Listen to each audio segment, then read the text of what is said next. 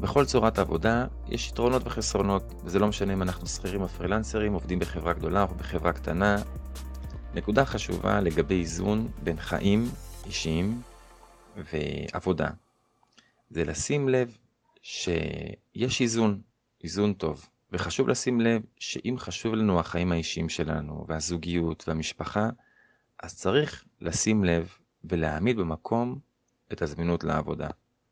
בקלות בקלות אפשר ליפול שצריך להתעכב פתאום פה בעבודה, וצריך להתעכב שוב, וצריך להיות זמינים שם, ומתחיל להיווצר איזשהו סחף שגוזל מהחיים האישיים שלנו, ששוחק את הזוגיות, שפוגע בזמן שלנו שהוא מאוד חשוב עם המשפחה.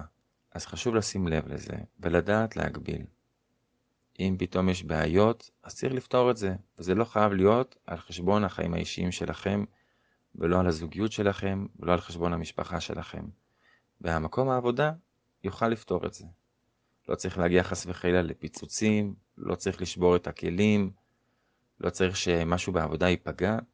ברגע שזה מגיע מאיתנו, שיש איזו מגבלה, שמעו, אני חייב לצאת עכשיו.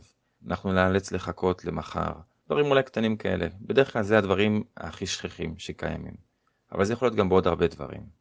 לשים לב, זה סדר עדיפויות שאם לא שמים לב אליו ביומיום, בשוטף, זה הדברים האלה הקטנים ששוחקים ויכולים לפגוע חס וחלילה בחיים האישיים של העובד, או בזוגיות של העובדת, ובמרקם משפחתי רחב. אז לשים לב.